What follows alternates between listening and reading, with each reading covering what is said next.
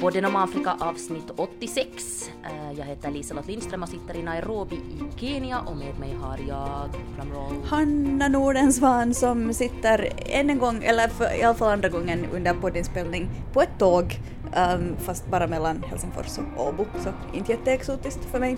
Men ja, därför tågljud. Varför svämmar sjöarna i stora gravsänksystemet i Kenya över? Vem är de sudanesiska artisterna som har satts i fängelse? Och hur går det till när norska ungdomar åker på sjukhussafari till Afrika? Japp, ni hörde rätt.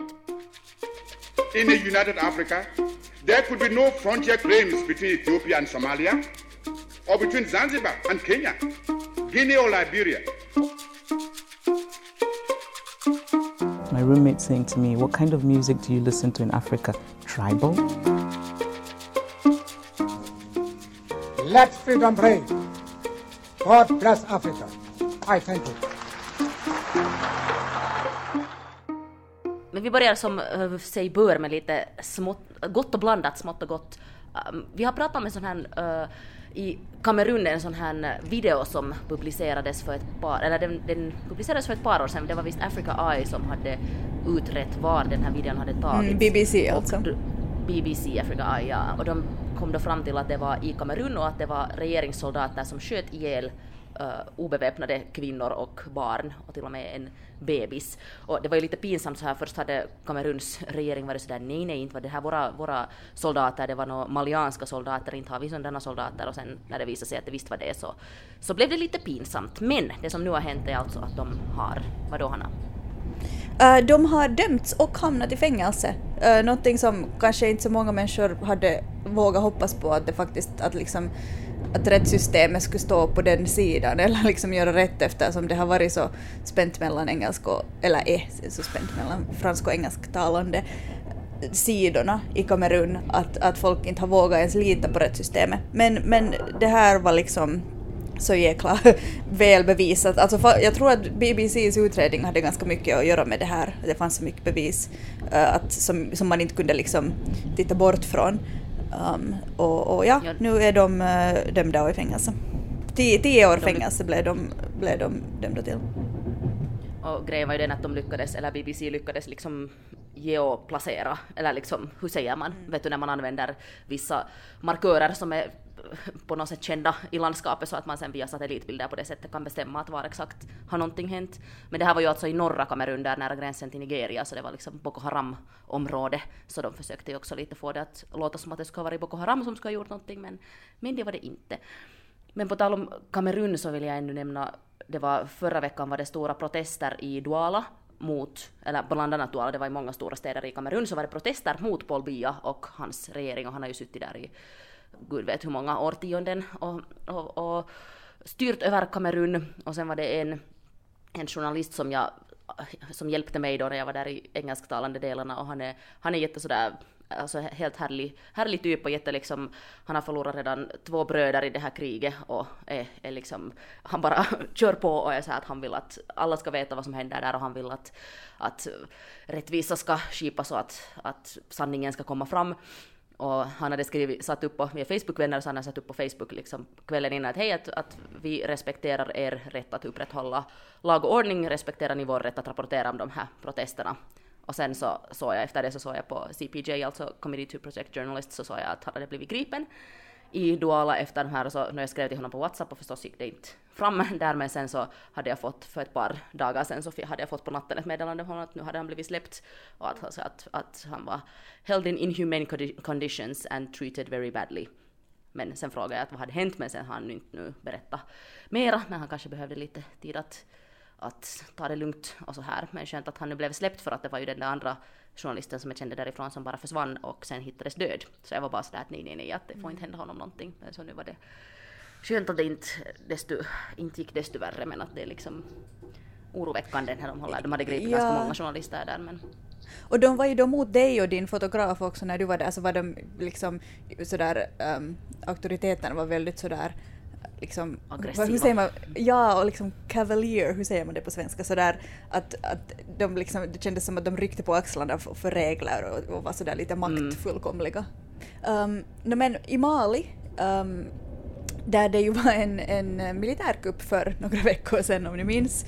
Det har inte kommit så mycket eh, internationella nyheter, eller nyheter som har nått över internationella trösklar därifrån sedan dess. Men uh, nu har i alla fall militären där um, som ju tog över helt och, och, det verkar som att nu blir det ett militärstyre i Mali. Så, så nu har de eh, gett vika och, och det verkar bli ett civilstyre. De hade blivit hårt pressade för att för att Mali hade satts under sanktioner, alltså ECOWAS, den här västafrikanska eh, samarbetsorganet där, så hade just, eh, vad heter det, stängt, eller så, så där liksom stängt in Mali, eller stängt av Mali eller på det sättet och infört sanktioner, så nu lovar de att lyfta på dem för att de ska ha ett civilstyre, men frågan är lite att vem är det nu egentligen som styr? De har nu satt, tillsatt en före detta eh, försvarsministern som var, fick sparken från Ibrahim Ibrahim Boubacar Keitas regering för att de hade lite oegentligheter eller de var lite av olika åsikt, alltså IBK, alltså den här förra presidenten som då blev avsatt i, i statskuppen. Så nu är liksom hans, en som han inte var kompis med är nu liksom ny president och vicepresident är då den här juntaledaren. Så frågan är hur mycket juntaledaren egentligen sitter där och drar i trådarna. Mm. Um, Sen så vill jag ta upp en sån här, en sån här eh, nyhet som jag läste i Helsingin Sanomat som bara som en liten sån här jag tyckte att det tåls att påpekas för alla människor som, som säger att coronadödligheten i Afrika ser så låg ut för att de är dåliga på att föra statistik och man vet inte hur mycket dödsfall som har med corona att göra, bla bla bla. Uh, Nej, det är inte så, utan de har bara, många afrikanska länder har bara hanterat epidemin, pandemin bra. Uh, för att uh, man har, man har liksom kunnat titta på siffror och sett att alltså, överdödligheten har inte ökat. Det, det är liksom dödligheten jämfört med vanliga år är inte högre än vanligt, vilket betyder att att uh, det är inte som att en massa människor sådär i smyg har dött av corona. Att uh, om man tänker att det finns över en miljard människor på den afrikanska kontinenten så uh, 34 000 har dött av corona på kontinenten och det är liksom, om man jämför med övriga världen fortfarande ganska lågt.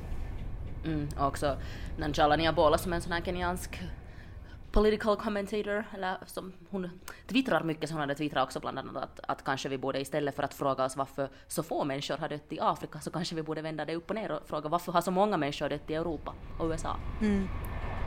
Exakt, det är en, en bra poäng. Nu åker jag lite genom tunnlar här bara så du vet att det kanske är lite... Okej. Okay. Um, ehm, men um, japp, bara, bara en liten flagga för det. att eh, att eh, bekämpningen av corona eh, funkar fortfarande relativt bra på kontinenten och det har, ja, du, du är ju där med utegångsförbud i Kenya till exempel på kvällarna. Japp.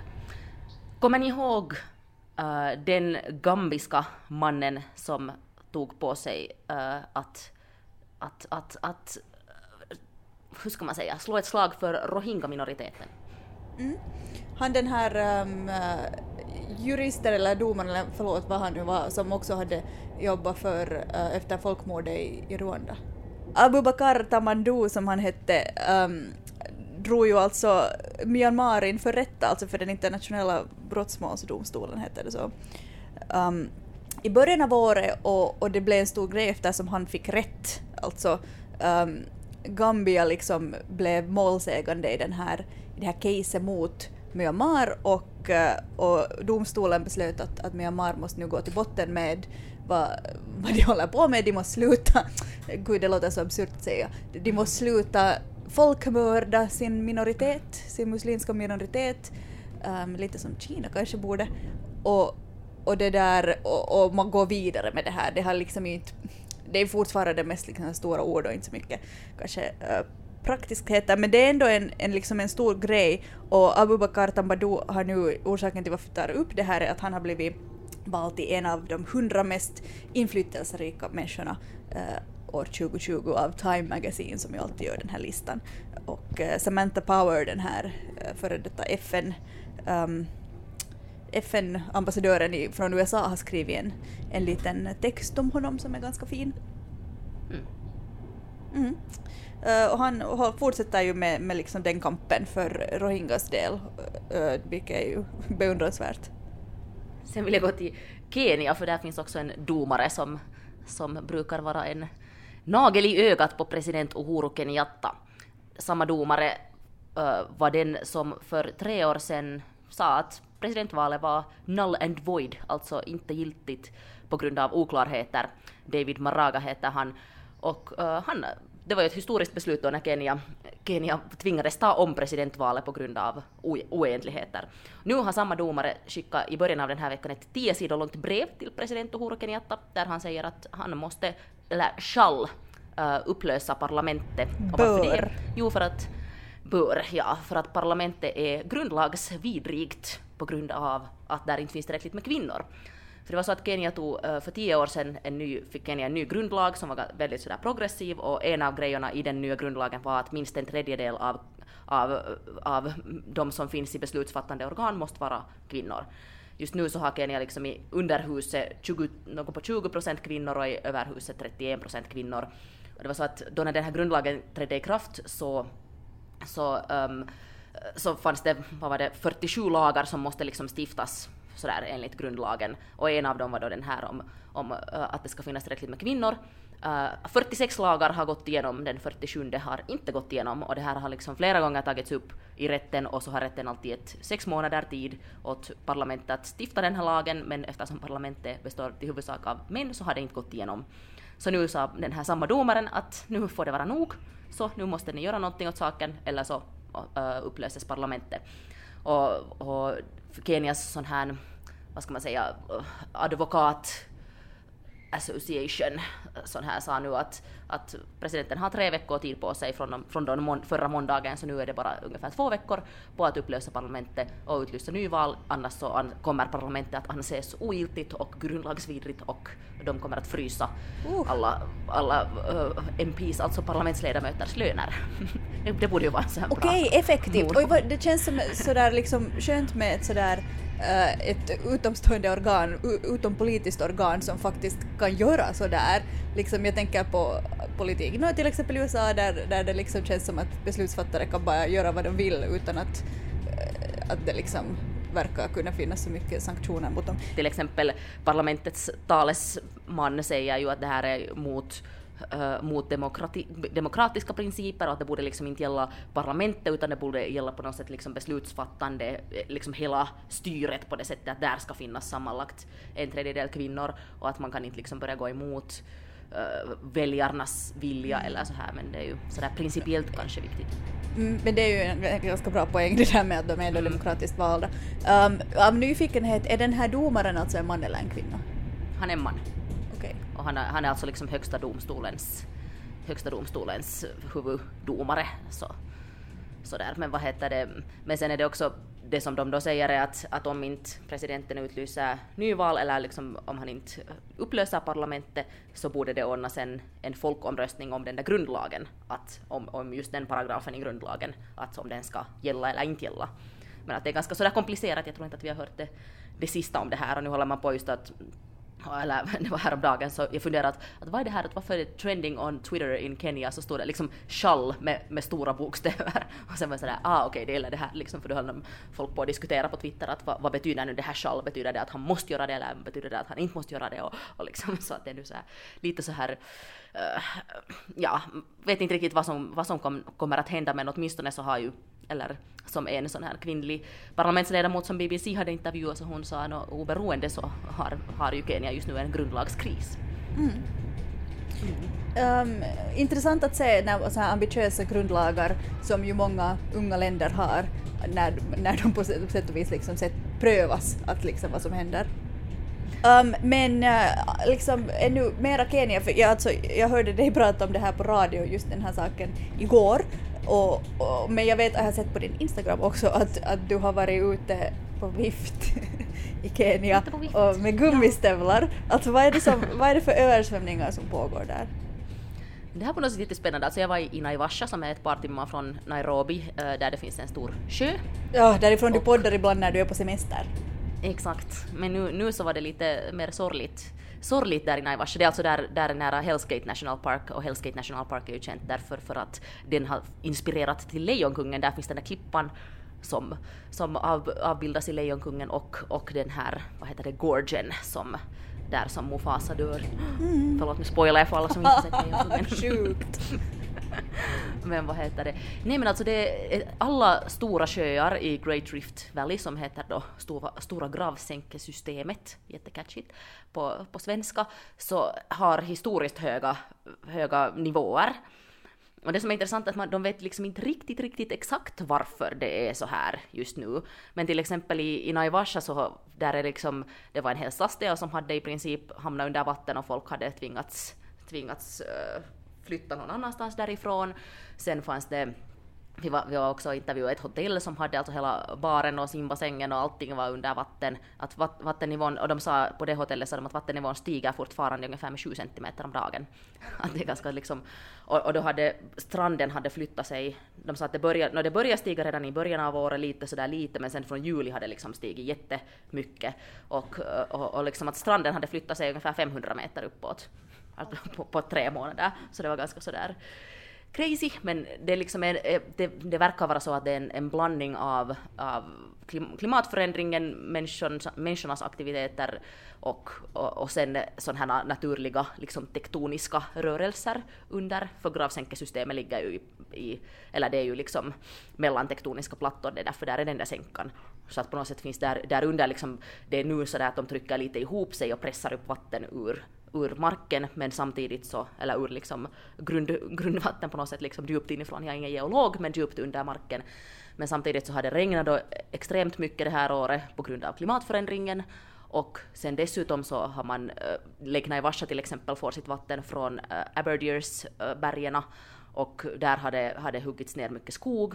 Och det betyder att det samtidigt liksom har runnit ner jättemycket sediment och sånt där i, i liksom sjön. Så att den blir grundare, det kommer liksom mera mera näringsämnen och mera massa helt enkelt dit på botten och så blir den grundare och så samtidigt så, ja, det är liksom många sådana här men, men att man vet inte riktigt exakt varför det är så här och hur länge det kommer att hålla på och, och så här men att det som ju är att tusentals människor har redan tvingats lämna sina, lämna sina hem och många människor har lidit jättemycket av det här. En annan sak som är intressant är att två sjöar som finns uh, lite längre bort från Nairobi, de håller på att nästan gå ihop och, och vad heter det, den är, grejen är den att den ena är liksom lite mer, vad heter det, ena är liksom en sötvattensjö och den andra är en alkaline sjö, så de vet inte riktigt vad som händer sen om de mergar ihop, att vad händer liksom med ekosystemen där. Och samtidigt Oj. så också, det som också är, är spännande är att många av de här sjöarna är kända för sina uh, vackra flamingon men flamingornas antal har minskat radikalt för att de, för att de algerna som flamingon äter på, eller som flamingorna främst livnär sig på, så har minskat mycket på grund av att liksom, det har kommit mera vatten och så här. Men, så nu finns det jättemycket färre flamingoner då man måste flytta någon annanstans. Oj nej, eller sen byter de färg när inte de kan äta de där ljusröda algerna. Ja, så de blir, de blir ju vita om de inte äter sådana ljusröda alger. Ja, det är ju den största tragedin i det här, måste ja, jag ändå säga.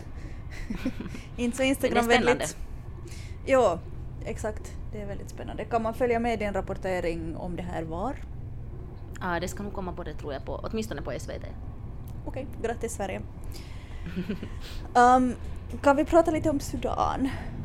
Det kan vi. Eller um, en viss grej som har hänt i Sudan. Vi minns uh, den sudanesiska revolutionen från i fjol.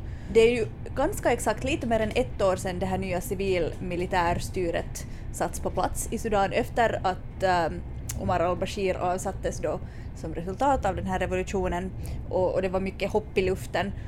Um, och, och, det har väl varit det också ganska långt det här senaste året men nu plötsligt så fick man en lite så här reality check för att det kom mm. nyheter um, för no, nästan två veckor sedan, tio dagar sedan ungefär, om, om så här sudanesiska artister som har blivit fängslade och, och, och dömda till några månaders fängelse för en helt, en, liksom en icke-sak. Att man, um, man tycker att de har liksom liksom stört lugnet eller hur man ska översätta det här undrar jag.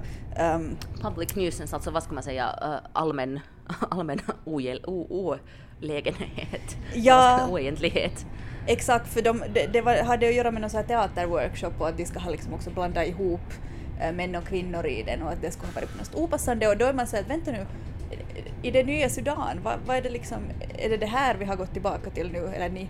Um, det har fått ganska mycket uppmärksamhet internationellt eftersom en av de här fängslade personerna heter Hajuj Kuka och är en, um, en filmmakare. Han har gjort bland annat dokumentären Beats of the Antonov som jag tror det var 2014 eller 2016, det var i alla fall ett jämnt år, så, så uh, spelades den på bland annat Toronto International Film Festival men också på många andra och den, den vann mycket priser och den blev liksom jätte... Han blev känd helt enkelt i och med den filmen. Um, och, och, är också en, en, del av alltså The Academy, alltså de som får rösta på vem som ska vinna Oscarsstatyetter. Och, så att eh, filmcommunityn i USA blev förstås helt sådär en av oss fängslad. Mm. Uh, när den här nyheten kom och, och det började, började, man började liksom uh, hashtagga och, och, och, prata om det här ganska brett. Uh, men det är, det är då flera, det är fyra som nu sitter i, i fängelse och fick ganska små böter men ändå och de kommer att, de kommer att överklaga det här, de håller på att överklaga det här. Men det säger ändå någonting om, om stämningarna där och, och liksom på något sätt lite otippat att, att man på ett sånt här liksom ganska påhittat sätt eh, börjar fängsla alltså konstnärer. Ja, och sen samtidigt som, äh, okej, okay, ja, de här lagarna som fanns under Omar al-Bashir, de finns ju ännu kvar, men det betyder väl inte att man måste liksom följa dem. Eller så okej, okay, no, det där lät fel, det är klart man måste följa ja, men, lagar. Men, men det, det, liksom. det, som det också är kvar är ju nog, alltså det är klart att människors attityder inte ändras så lätt och människors mm. liksom, det är ju inte som att, att man kan äh, ändra folks tankar lika fort som man kan ändra lagar. Ja, fast det var en revolution så betyder det ju inte heller att alla i Sudan var för den revolutionen och att alla tänker på det sättet, utan det finns ju många, många människor kvar som var viktiga i, i Bashirs regim som, och som inte alls tycker om de förändringarna som har skett där. Mm. Och, och det är ju inte som att till exempel den här militära delen av det här nya interimstyret är något sorts superliberalt alla där, men um, Uh, det som man kan säga nu om, om vad som kommer att hända när de här då har överklagat är att att jag tror att den, det beslutet som fattas om överklagan kommer att sätta en viss ton också tror jag för, för Sudan för framtiden. Alltså att liksom att kommer man att, att på något sätt följa eh, mera öppna moraliska lagar eller hur ska jag säga att, att liksom att på något sätt så kommer det att, att säga åt vilket håll vi är på väg i Sudan, um, mm. det här beslutet.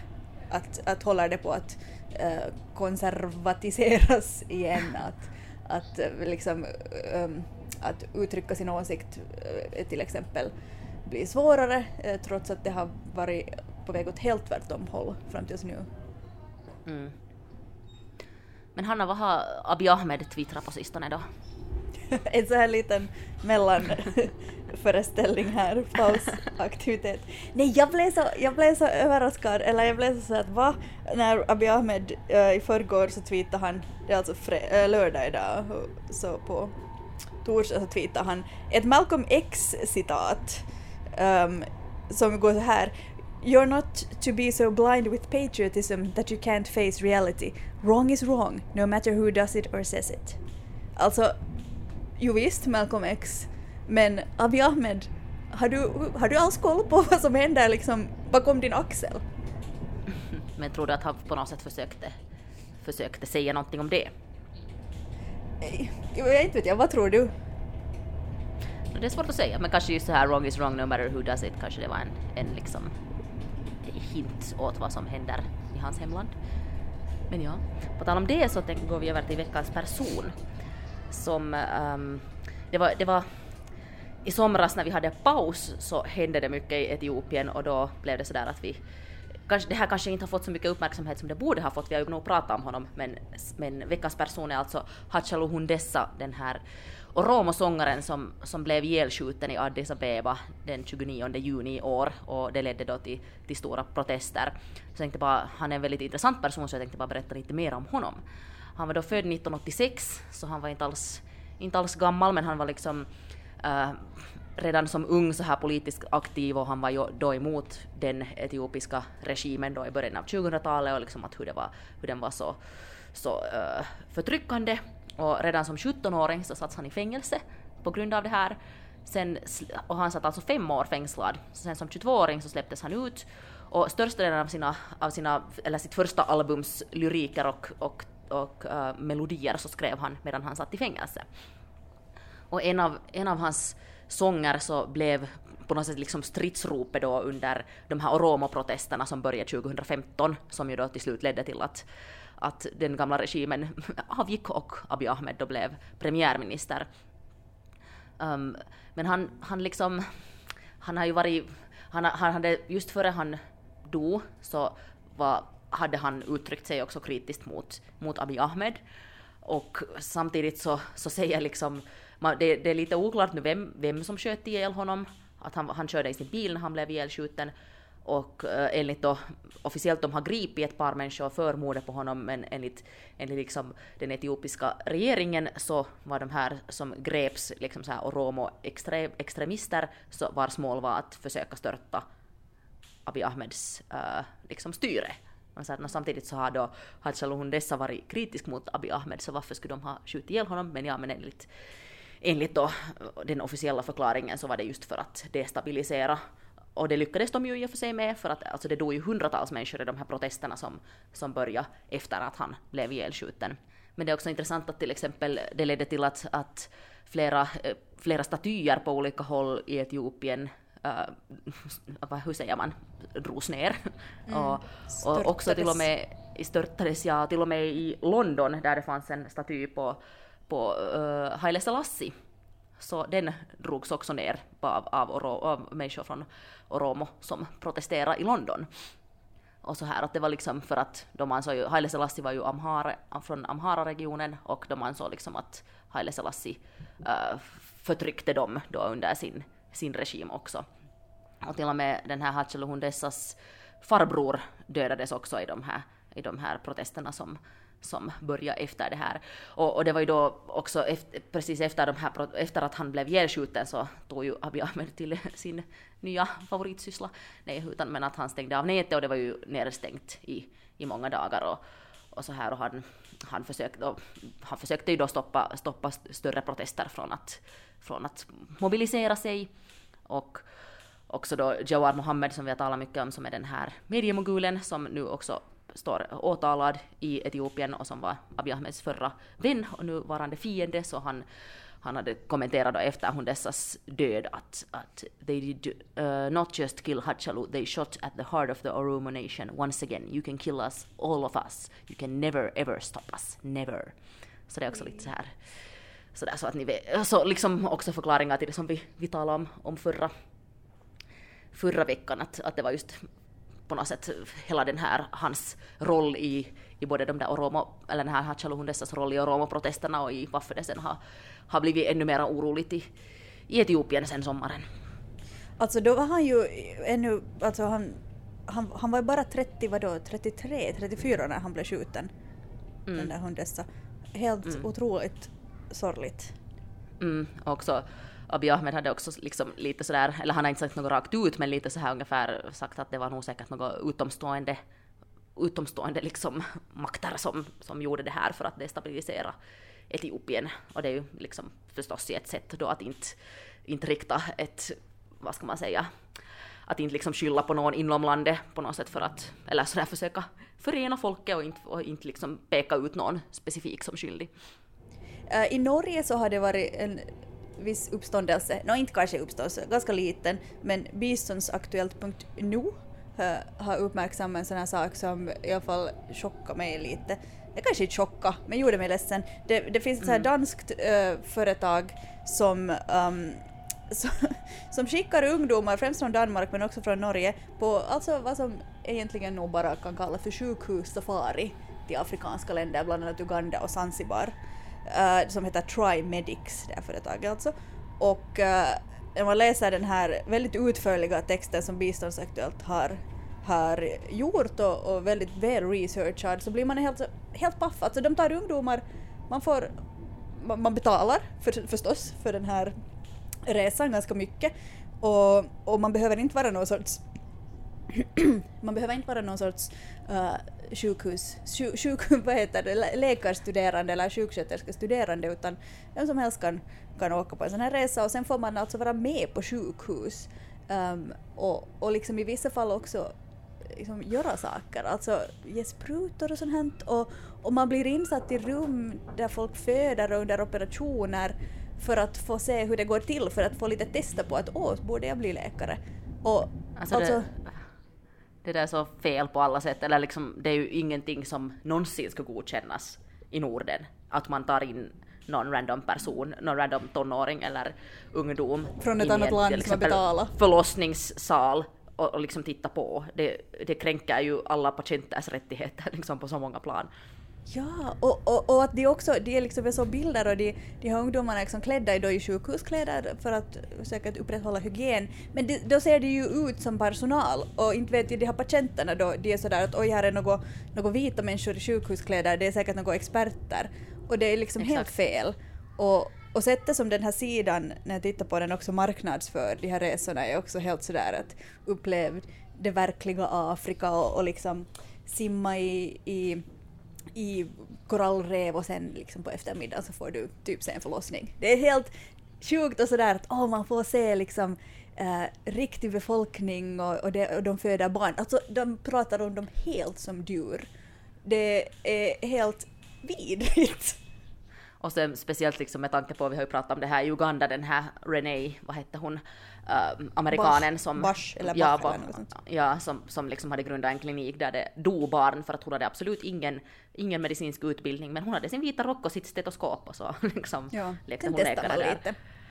Så att det liksom är, ja, eller och också för att det, det, de hade ju intervjuat också den här artikeln, uh, var det en ugandisk läkare som sa att, att det är ju så att, eller liksom att i Uganda om det är en vit människa, som du sa, med vit rock, så tror man att det är en expert. Och det är klart det att man tror att det är en expert om de, eller liksom vad, vad, vad fan skulle de annars göra på det där sjukhuset?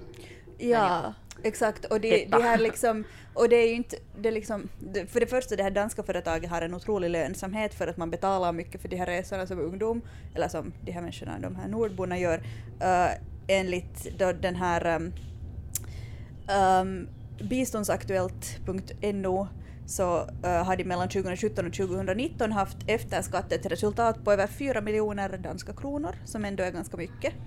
Um, och, och att det beskrivs som att deras lönsamhet är väldigt bra. De tjänar jättemycket på det här och det betyder också att de kan alltså för att, för att få in folk på de här sjukhusen och för att kunna tjäna de här pengarna så kan de också erbjuda de här sjukhusen, alltså de här så kallade mentorerna som jobbar på riktigt på de här sjukhusen får en ganska stor löneförhöjning om de går med på att visa runt de här ungdomarna eh, på sitt sjukhus.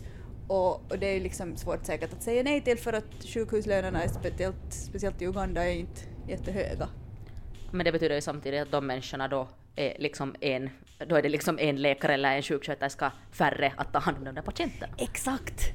Åh, det, är så, det är så liksom fel, det är så hemskt. Jag hoppas att det här liksom ska talas om lite mera. Det här är något som liksom sådär white people bullshit har man ju hört mycket om, om vad, liksom, vad man säljer för sorts resor till Afrika. Men det här är nog någonting jag aldrig har hört förut och det är verkligen på något sätt toppar.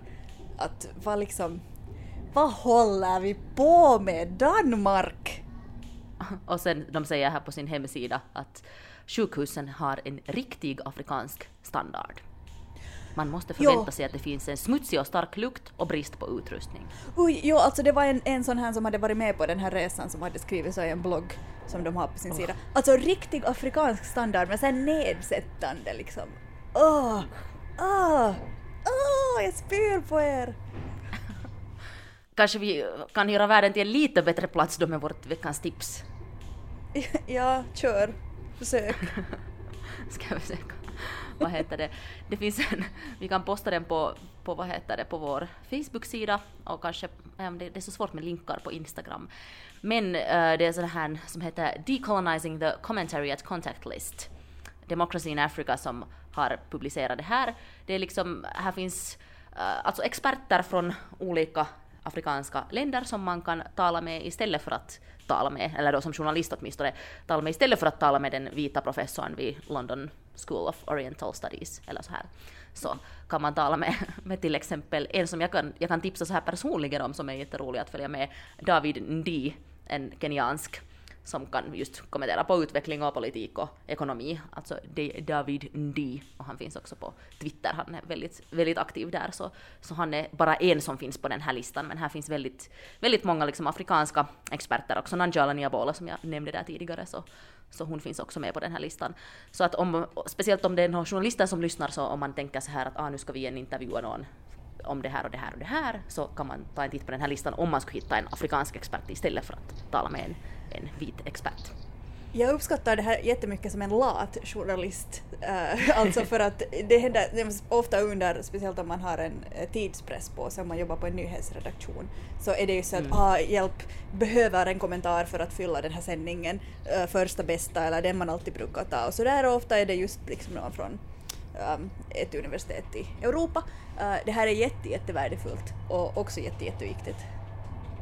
Japp. Yep. Okej. Det var ett ganska så här, ett pläjäus skulle jag ha kallat det här på finska. Det var liksom mycket, mycket, mycket information i det här avsnittet. Intensivt slut åtminstone. Eller känslosamt slut men Podden med Afrika är tillbaka igen nästa vecka. Och om ni vill nå oss före det så finns vi på poddenomafrika.gmail.com, podden Afrika på Instagram och på Facebook och på Twitter finns vi som Hanna Nordensvan och Liselott Lindström. Och jag ville nu tacka, passa på att tacka tågnätet på VR uh, som brukar vara uselt och idag har varit helt felfritt. Jag har hört allt du har sagt och det har inte brutits en enda gång. Ja. Yes. Alltid någonting. vi hörs igen.